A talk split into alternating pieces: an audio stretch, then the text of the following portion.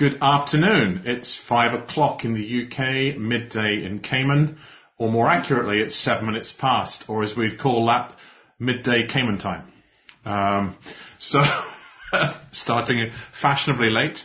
Um, my guest this week on What Comes Next Live is Anniki Hill, um, who has the palm trees at, I imagine, Camana Bay. Uh, behind her, thank you for the, for the audio listening audience. She just moved out of the way so I can really feel jealous of the weather back weather back home in Cayman. Where I am in London, it is well winter and dark and miserable and all that stuff. So um, anyway, uh, Anniki and I met quite a number of years ago, uh, and she wears has worn multiple hats over the years, uh, but uh, a leader in the coaching community in Cayman. Also a senior corporate leader um, in the generally in the insurance industry, and um, as always, just here to talk about whatever is on our guest's mind. So um, perhaps with a little bit of background to start with, and then whatever's on your mind. Welcome, um, and send the Cayman warmth over to London for me, Anniki. I'm sending it in droves, the, like the Care Bears. I don't know if you remember the Care Bears. I do. so you'll see those heart shapes of warmth coming your way. Oh, um, but thank you for having me, Tom. I think this is um this is actually very timely for me. Um, there's a lot of thinking that has been going into my career and what we're up to in Cayman. And uh, you know, you were actually the first introduction to a coach I think that I that I had uh, when you started Shirlaws in Cayman.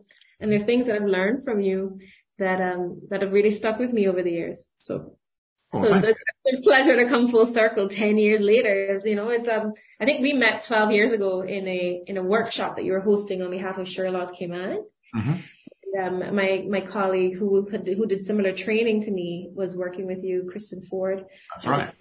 Yeah. So, and then not long after that, I was inspired to go and become a coach of my own. You know, I, I, I actually found you at the very beginning of this career mm-hmm. and introduced me to coaching and I went on to train as a coach. Uh, a little bit about me.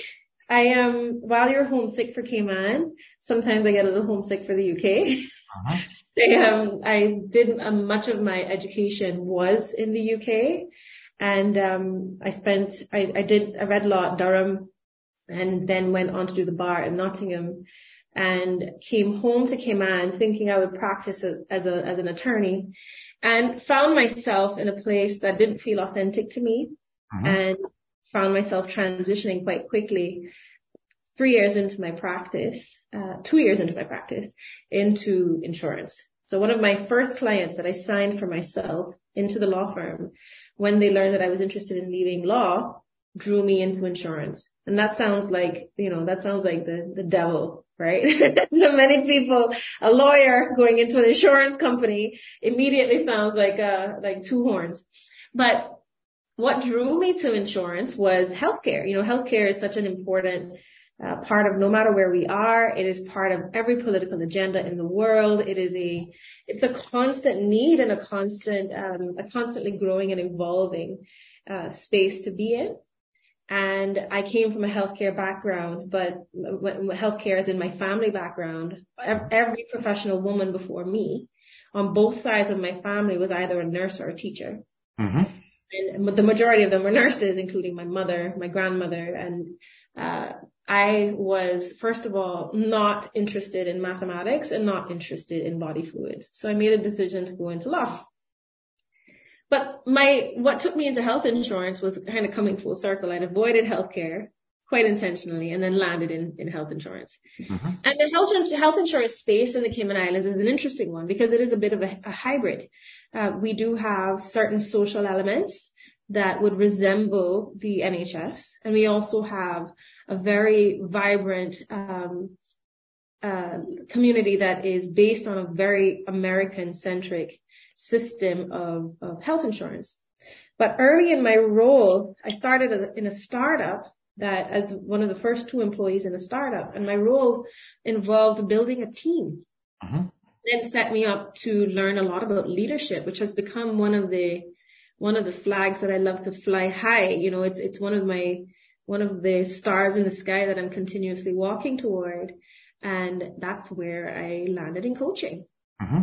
Not long after meeting you, I met you very, very early, like in the first couple of months of me being within my first leadership role in health insurance as the uh, the country manager for a healthcare provider here, health insurance provider. Uh-huh. And now, um, two years into that, I went on to become a coach and a leadership coach. Um, trained at, in the United in the United States. I flew to New York every month for about three or four years. Uh-huh and did my training and also became a trainer of coaches, very much like you, becoming a trainer of coaches. But, uh, you know, one of my proud, proudest moments in coaching, two of my proudest moments in coaching came from number one, building my team.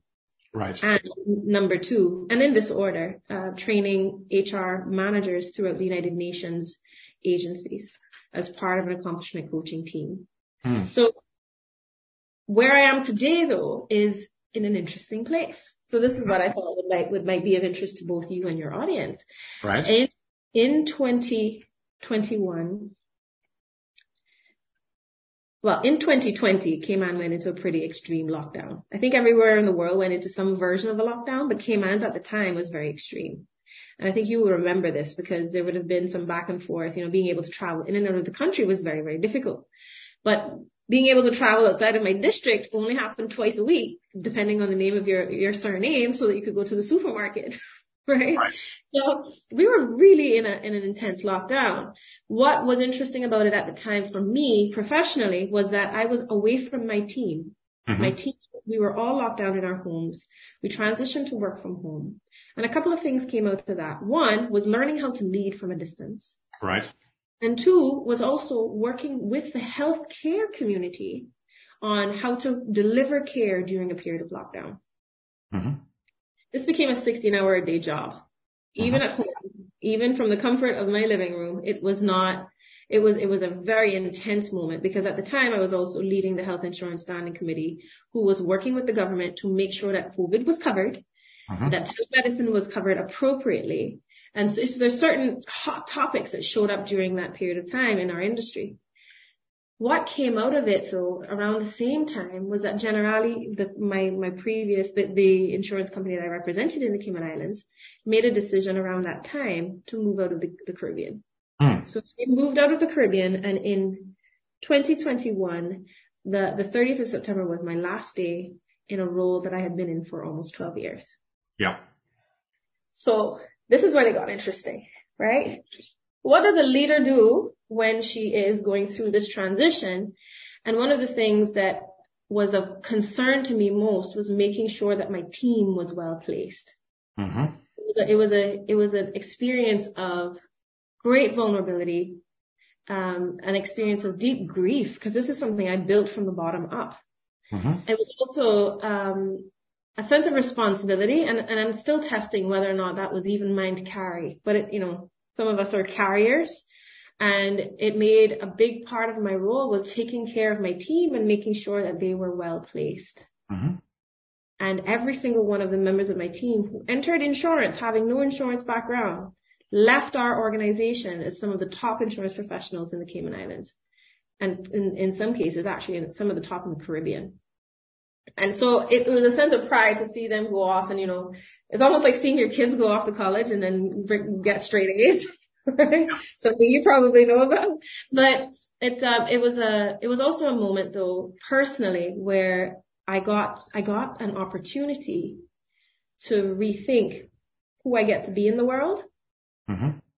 And the thing that I entered into at that time was, first of all, I do not want to go back into an office immediately. I don't know what it's like to be an adult without being in a nine to five, Monday to Friday. So mm-hmm. it was an adventure for me. It was an opportunity for me to reset and have this adventure of really getting to know what it, what it's like to be out in the wild, as one of my friends calls it, a fellow coach calls it. Out in the wild, not tethered to a, to a corporate entity, and who do you become in that moment? So in October of 2021, I entered my full-time coaching practice for the first time. I'd been a coach for 10 years, uh-huh. had clients that I'd been coaching as well as an internal coach for 10 years uh-huh. and had never done it full-time. Uh-huh. And of course, that, that was a huge opportunity in a number of ways because I, I, I had never had an unstructured day, weekday outside of vacations for 15 years. You know, and not since college, I had never been in a position to take a nap on a Monday afternoon at three o'clock mm-hmm. and then work into the night and get the things that I needed to get done with no guilt and no concerns that someone was going to be upset about my performance. Mm-hmm. And maybe you can speak to this, Tom, because I know you went through a similar transition, but that is such a mental shift, right? Mm-hmm. Well, I mean, uh, we'll come back to it, but it's, it's interesting. I'll answer that, but I want to come back later to like what the transition, what, what went through your mind when you finished those 12, 12 years and what came next. Mm-hmm. Um, but yeah, I mean, I went out on my own about more than a dozen years ago. Um, but the thing was, I wasn't a corporate person, right? I'd actually, it felt corporate. I was the commercial director for one of the large family groups of companies in Cayman. Mm-hmm. But w- my shift came much, much earlier. I was a chartered accountant, moved to Cayman in 1989, so quite a long time ago. Um, and I remember um, three or four years later, I joined that the family business I worked for, for, and I was there for 16 years but it never felt like I had a, a, a regular job because I wasn't reporting to anybody. Uh, I was responsible for just making the businesses work. And I didn't have an office generally. I just carried a laptop around the many different businesses we had and plugged it in or whatever. Um, but I do remember it being quite weird to not have to report my time or whatever. So to be honest, by the time I got into launching a coaching business, it really was no different. I was used to working from home, working remotely. And in fact, when COVID came around, I was totally used to, uh, when I, uh, the last role I did within Shirlaws was they asked me to be the global CEO in 2014 and I did that for two years. I was totally used to, um, apart from being literally on first name terms with the American Airlines London flight attendants in Miami, um, which is the time at which you know you're traveling too much, I was totally used to it. But it is a big transition, just as it was a big transition for people um, in, in when the lockdown started to happen around the world in March 2020. Um, and by the way, I didn't get to Cayman for 16 months when that started because of the Cayman travel restrictions. That was tough not to see my boys who were all back then living in Cayman.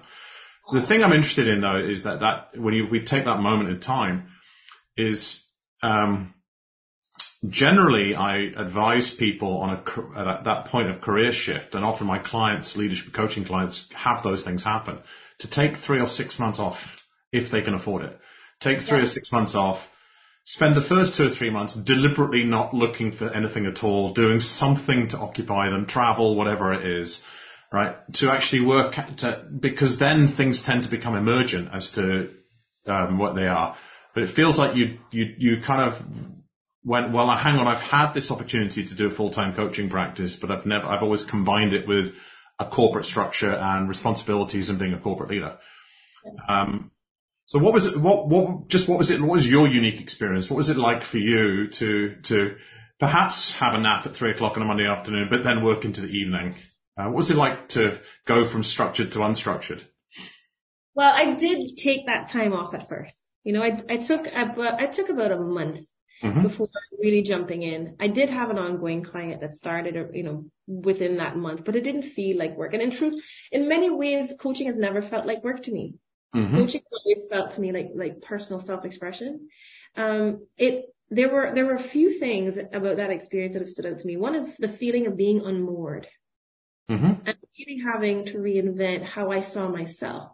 Mm. I didn't realize how much of my identity was tied up in how I saw my performance at, in my role. Mm-hmm. Of course, this is a job that I love. This is not something that I that I was like, oh, I'm so glad to be out of the office. It was not something that I did voluntarily. While the Great Resignation was happening, um, I was I was being laid off. Right. right. So this is a completely different mental mental space to be in. So there was a period of grieving. There was also a period of rest. And in the, you know, and you know, to, to kind of spoil the end of the story, I have returned into industry. I returned into industry on the 1st of August, but then it felt like a choice. Right. was a choice and my practice continues. But so much has shifted since then. So to, to, to, to kind of address your initial question was what was that feeling like initially of, of coming out of, of the structure? It was at the same time as being free, it was also a sense of feeling very, very vulnerable. Mm-hmm and, and um, unmoored. And there was a lot of self-reflection, a lot of introspection, and then came a period of creation. Mm-hmm. And from that, from that, I developed pro, several programs for working with teams of senior leaders. Okay. I also joined a collective of coaches out of Los Angeles who focus on on C-suite coaching, the uh-huh. C-suite collective. Um, we call, call ourselves a TCC. Uh-huh. And one of the things that has been a very big, I've been working on two sides of one coin and it's been really exciting. One is supporting coaches to be able to transition their practice to work with the C-suite, which is a very unique format uh-huh. of coaching. And the other is to actually work with the C-suite to learn how to coach their teams or lead their teams. Uh-huh. So a couple of themes that have come out of that. One, one theme that definitely came out of that within working with, with groups of leaders has been the, the, um, traditional dread around the term performance management. Right. What is performance management and why do we dread it? We hate the evaluation form. We don't like the, the uncomfortable conversation. So what would we be doing if we shifted our relationship to performance management? What if we were actually seeing performance management as something that is part of our day to day life? What if performance management, if taken off of a form, became a structure or a mechanism within relationship? That was one of the big themes that came out of it. Another very big theme, that theme that seemed to come up for me a lot as well was work on diversity. Mm-hmm. I think the EIB work throughout the world has, you know, taken a huge jump. Um, and I was slow to the punch because first of all, Cayman is such a multicultural place. Right. Our DEIB conversation is different. It, it is true that, that, it exists here, but it is different. So you couldn't take something out of Los Angeles and just drop it in Cayman. Uh-huh. Likewise, you couldn't take something out of London and just drop it in Cayman. Cayman is a very interesting melting pot and it, it's a tough place to describe. I don't know how you describe this to, to clients, but I'm always like, we're the New York of the Caribbean in many ways, just as expensive, just as diverse. I think in general, to, what do I say when people ask, apart from um, the the normal thing they talk about is the nonsense about tax havens. But anyway, um, but in terms of what it's like, I say, well, when you've got 110 nationalities and 60,000 people, um, what people from Cayman tend to struggle with when they move away is if they live in a monoculture. Mm, right. Mm-hmm. So the area of London I live in is, and the particular town I live in is, is very, very diverse in terms of people's backgrounds, ethnicities, socio-economic, and I'd feel really weird mm-hmm. if, if I lived somewhere that wasn't that varied. Yeah. Know? So, and, and I, I, and I've got a good friend who moved after many years in Cayman, moved to Jersey in the offshore field. And they re- and they weren't Caymanian, but they lived in Cayman a long time. And they were, they really struggled with the fact that it's much more of a monoculture. Yes. yes. So Cayman is tremendously diverse. It has its issues around diversity, equity, and inclusion. Um, but also, I mean, you know, if any Caymanian listening to this knows who your mother is and knows who your family is and you have your own identity and we always go who you for and this kind of thing. Yeah, exactly. Your, your mother's a tremendous leader, um, as are you in Cayman. But in Cayman, you don't have to say female leader because we have tons of female leaders, right? Exactly. right. And it, it, was traditionally such a matriarchal society. Absolutely. I'll talk about that. So, so there's that, there's that piece that I found so interesting to bump into in C-suites. Hmm. Where women are uncomfortable. I was like, how is this a thing? I've not experienced, well, I was also really sheltered. You know, my, I, speaking of my mother, one of her pieces of advice to me is that to remember my last 12 years has been within a culture of my own making, mm-hmm. a leader that was incredibly, my, my MD, um, in fact, the entire, the, the board that I reported to within my, my previous organization was incredibly progressive. You know, very, very progressive. Um, they still voted Republican. I don't really understand that. That, they, that's for them to reconcile. but they were some of the best bosses I've ever had, and, and you know, t- so much so that I, you know, I credit them with having spoiled me as a woman in the in the world, in the working world, to expect equality. Right. Because I know what it looks like and I know that it's possible. Mm. And, you know, finding that now as missing in certain C-suites that I have coached has been a very interesting conversation to have. So you expect to walk into the EIB conversation and have things like race come up mm. and maybe even sexuality because those are the, like the gender and sexuality because those yeah. are like the, the buzzwords through. Cayman is actually pretty good at those things. Hmm. But gender is still, still, like, we, we are really, really behind when it comes to gender in certain spaces. So that was a real surprise to me within my coaching. But the training of a coach to become a coach to the C-suite, hmm. also an interesting transition. So many people come to coaching without having a background of leadership. You and I came from backgrounds of leadership. Hmm. You know, we came from backgrounds of corporate leadership, or, or in your case, you were, business you were yeah. high responsibility, right? Business experience. Uh, on the ground business experience where you're making decisions that impact the lives of hundreds, if not thousands of people. Yes.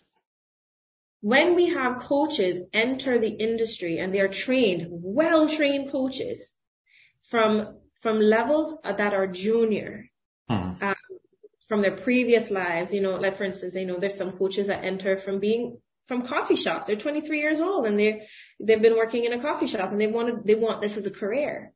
Sometimes they're coming at it with an advantage of having a beginner's mind, which mm-hmm. allows for curiosity in coaching. Mm-hmm. But one of the things that I'm noticing in the coaching of C-suites, among other coaches, is creating a discussion around what does it take to walk in the door of a C-suite and be taken seriously. Yes. You essentially have to become a leader. You have to show up with, with the, with the clear markings of leadership and competence or you will be laughed out the door. Hmm. And how do you bridge that gap? Some of these coaches are excellent and they're actually perfect for a C-suite, a C-suite assignment of, of coaching, but they are struggling with walking in the door. Yeah.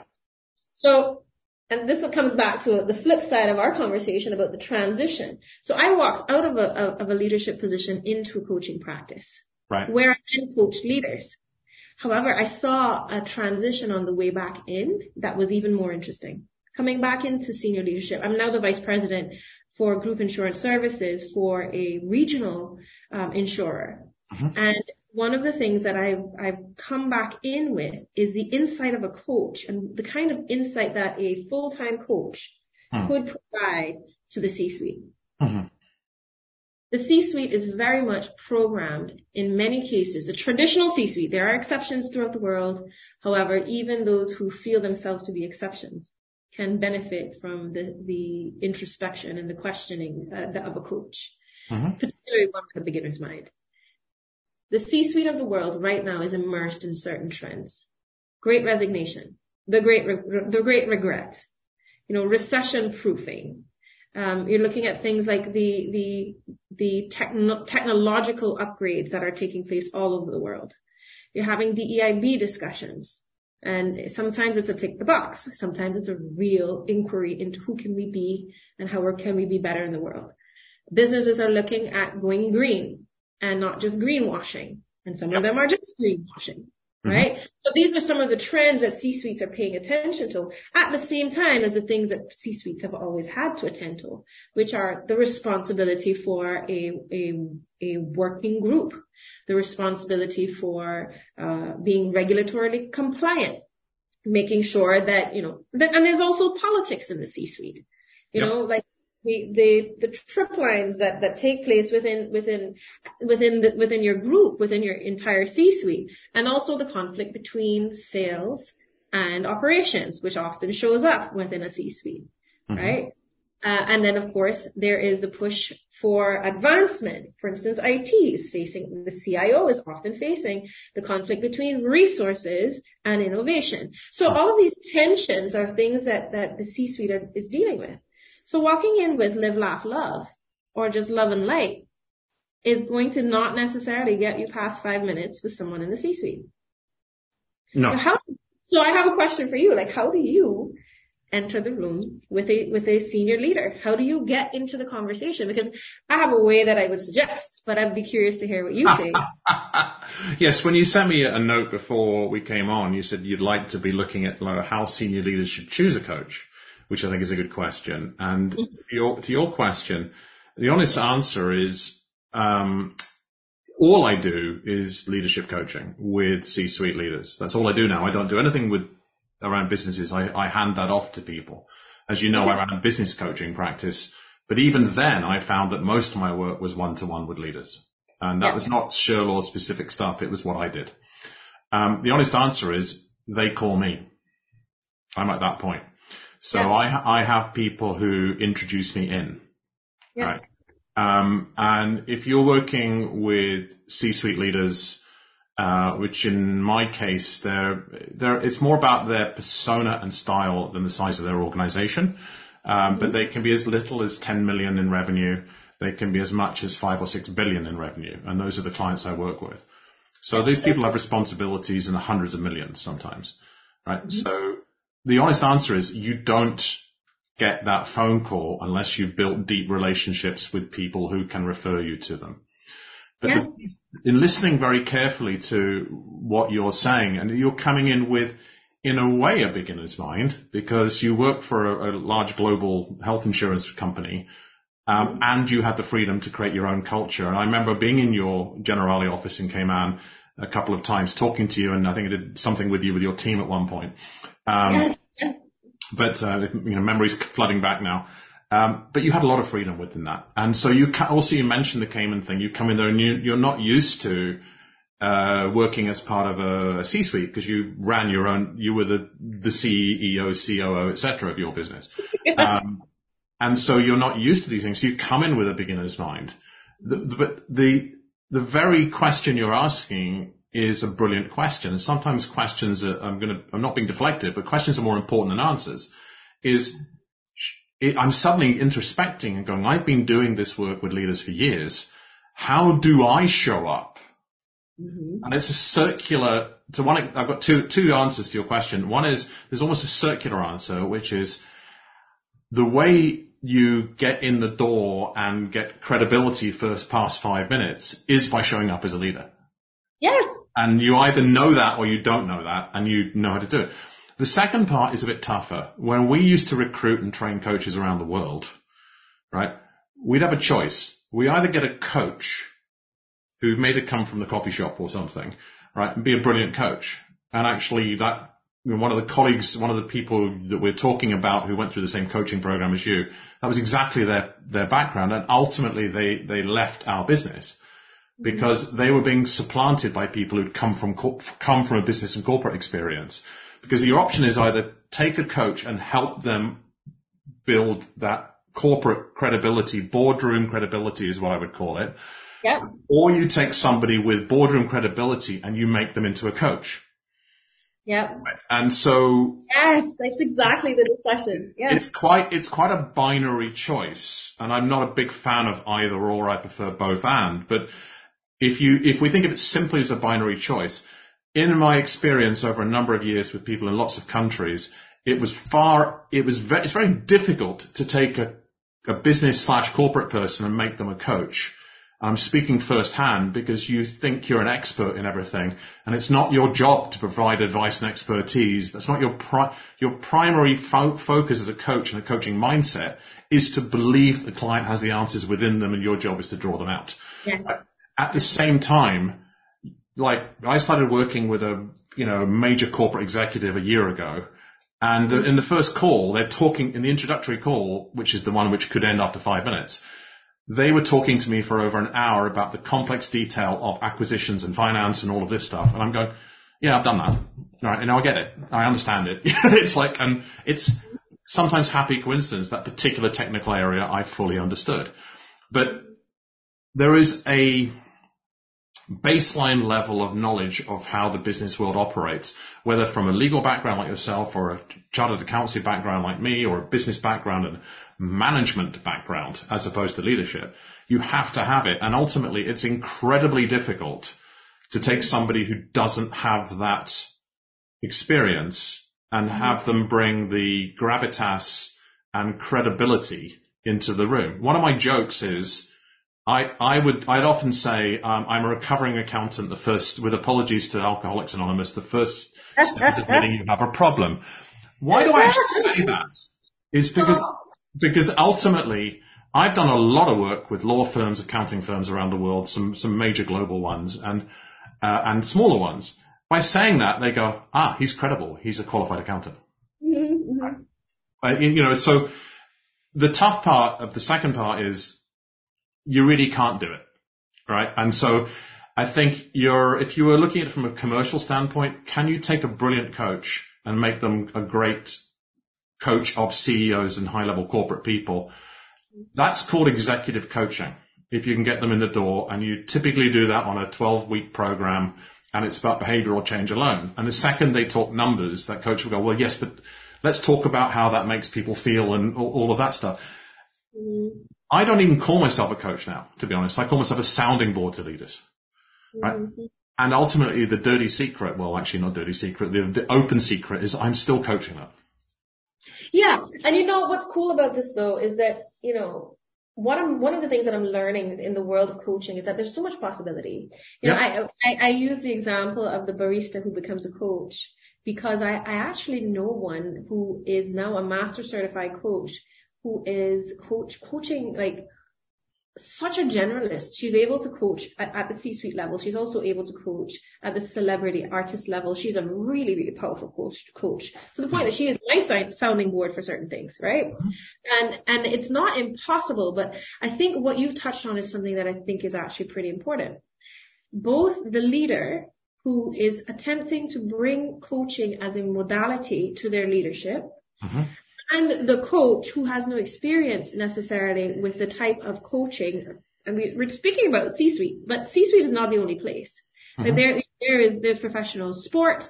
There is, um, there's, you know, the celebrity artist. Like, there's so many different niches where coaching can take place at a really high level where it needs to be high performance both so both the the the leader who wants to to want, wants to add coaching to their leadership and the coach who wants to be coaching leaders mm-hmm.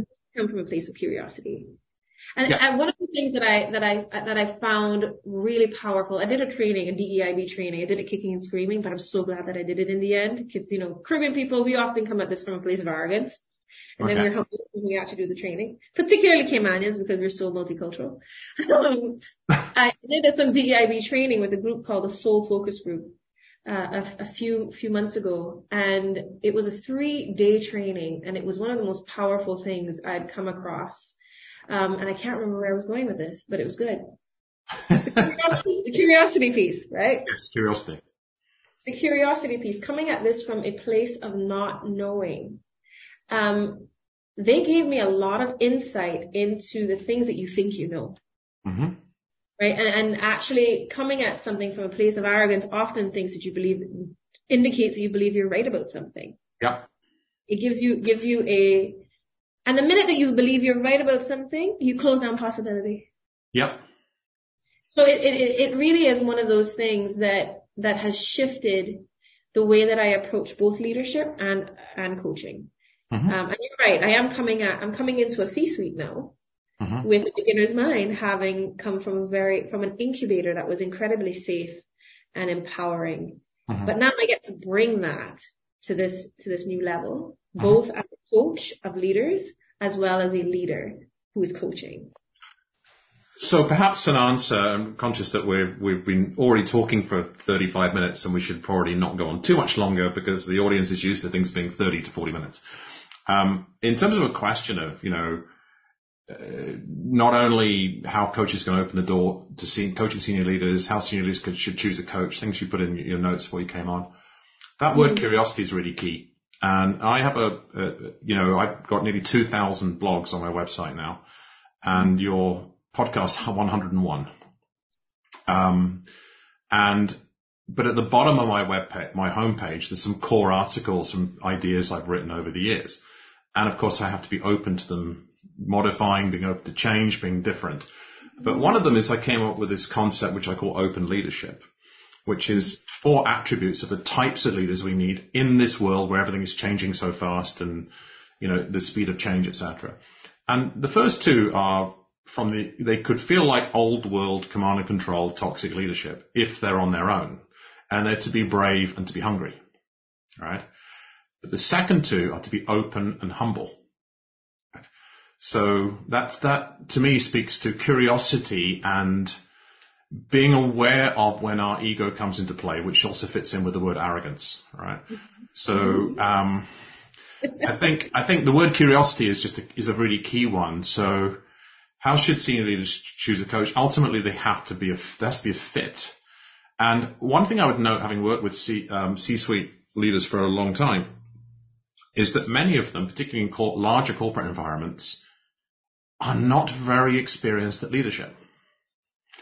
They're very experienced at managing resources, including people. They will have built at a senior level some pretty significant leadership abilities, but they may be unconscious around what those are.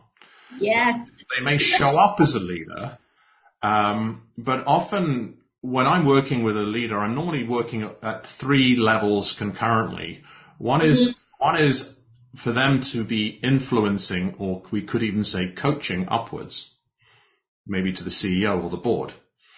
The other thing is laterally, sideways, with their executive team, their C-suite. And then the third thing is within their organization, within their area of responsibility, they might be a division leader um, and on the C-suite of a large company. Right? So how do they handle that? And it's ultimately all about how they show up as leaders in communication. And my one tip was that when I decided to move into this and do this and nothing else a number of years ago, I, I realized that when I was in Cayman with the lack of distance between meetings, I used mm-hmm. to run from meeting to meeting and get seven or eight meetings in a day. Yeah. Face-to-face meetings. And people in LA or New York or London can't conceive of this. But it, it's perhaps a bit more traffic now, but it was very possible to do that and you could have lots and lots of meetings.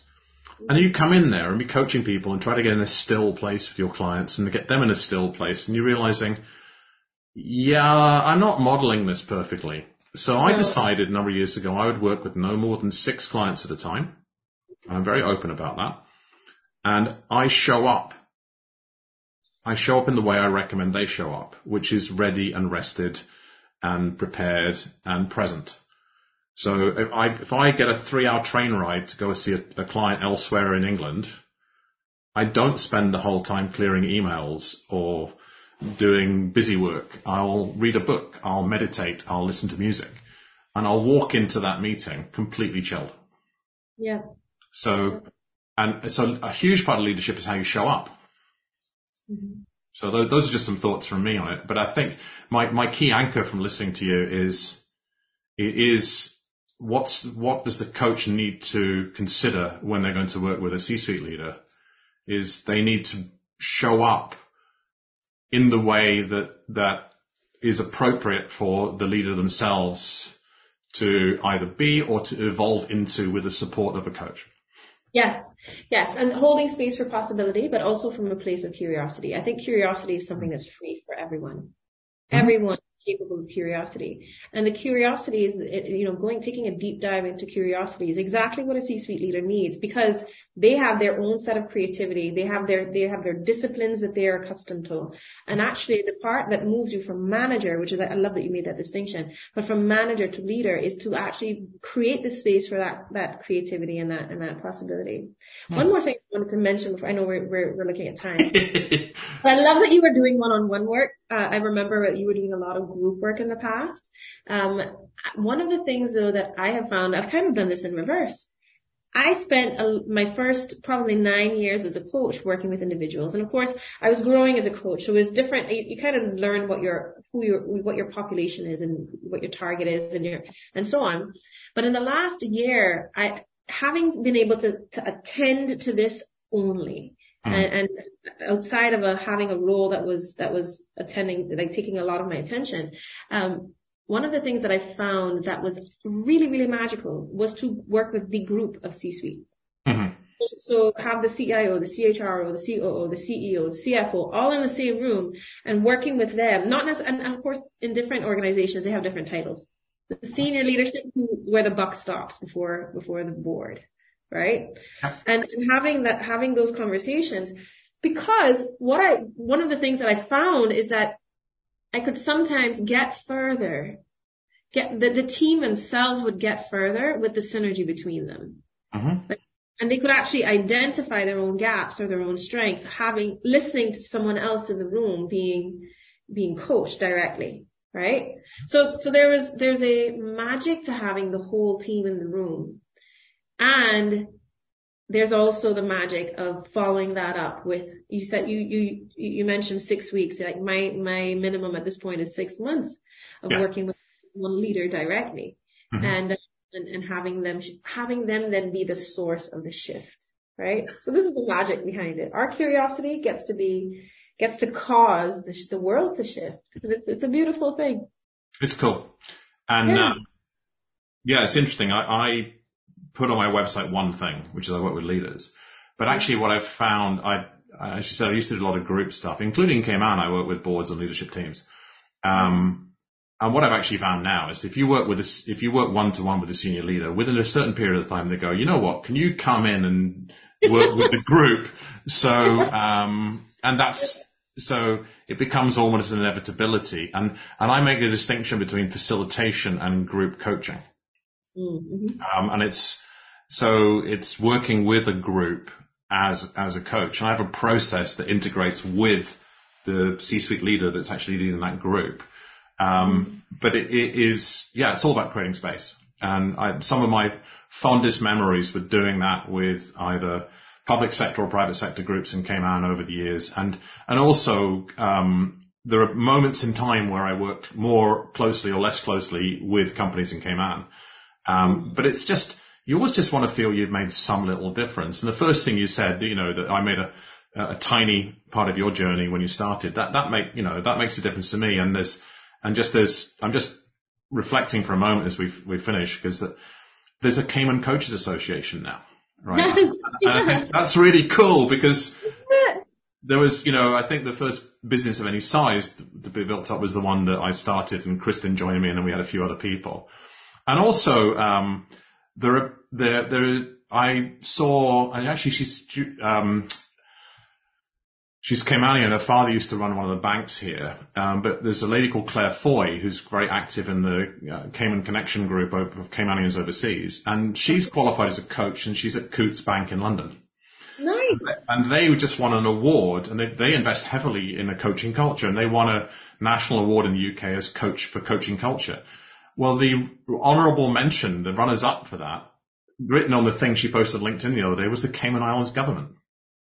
Yes, they have a huge program and it's actually, you know, I, I saw them start with, it's part of their evaluation process, hmm. but, but they even department by department, they're really taking a look at this very seriously because there is a shift that needs to happen. So good on them. But so, I mean, I, I'd love to be in Cayman more often doing work. I used to fly back and forward when I moved to London five years ago mostly a lot of the time with Cayman Islands government, uh, effectively C-suite leaders and their teams. Uh, but I've been supplanted by the by the industry becoming more evolved, and part of me goes, "Oh, I'd love to get to do more work in Cayman because it's my home." Uh, but the other part goes, "Oh, fight great, it now. Great, I'm not needed anymore. It's really cool." So now the curiosity, the curiosity and space for opportunity and space for possibility, I think was your phrase. Uh, it creates space for possibility. So it's it's cool. A bit of reflection here, and it was lovely. It was really great to hear your journey, and I know that the list, the podcast listeners will pick up a whole bunch of nuggets from from that. Um, and uh, I'm sure they, if they'd like to reach you, I'm sure they can find you very readily. You have a anybody who types in A double N I K K I. It's a very unusual name. Um, so Annikki Hill can be easily found and connected with. Um, and uh, I am sure you've inspired curiosity in people. So, do you have? Uh, I'd like to leave the guests a, a closing word. What's a closing word or th- words or thoughts from from you? Um, I think my, my closing word and thought is really something that's been on my mind for a few weeks. Um, I have in my mind when I close my eyes an image of a blue butterfly that has its wings moving very slowly. They touch together and they open up and uh, there is a storm on the other side of the world. I have it that there is a power to coaching that is very much like the movement of the wings of that butterfly. Mm. And um, every step that we move towards open-heartedness and vulnerability, as well as holding the standards for structures that are functional and are sufficient to meet our goals, will have the impact of a storm in the future, like a, a storm of possibility in the but thank you for having me, you know, Tom. This has been a real pleasure. Absolutely. I still have an open practice. I can be found at the blueislandoracle.com. Blue Island Oracle is much easier to spell than my than my name. so feel free to reach out, you know, if you have any other questions or if you would like to touch base again, because I'd love to, to, to pick your brain again on, on, on other things. Well, I've, I've, got a feeling we may need to do another another um, another show. So just yeah, love to, love to. Thanks for the patience. While uh, the, uh, we're going to switch off the recording, and you and I can keep talking for a bit. So All right, sounds goodbye good. to our guests for tonight. Bye bye. Take care.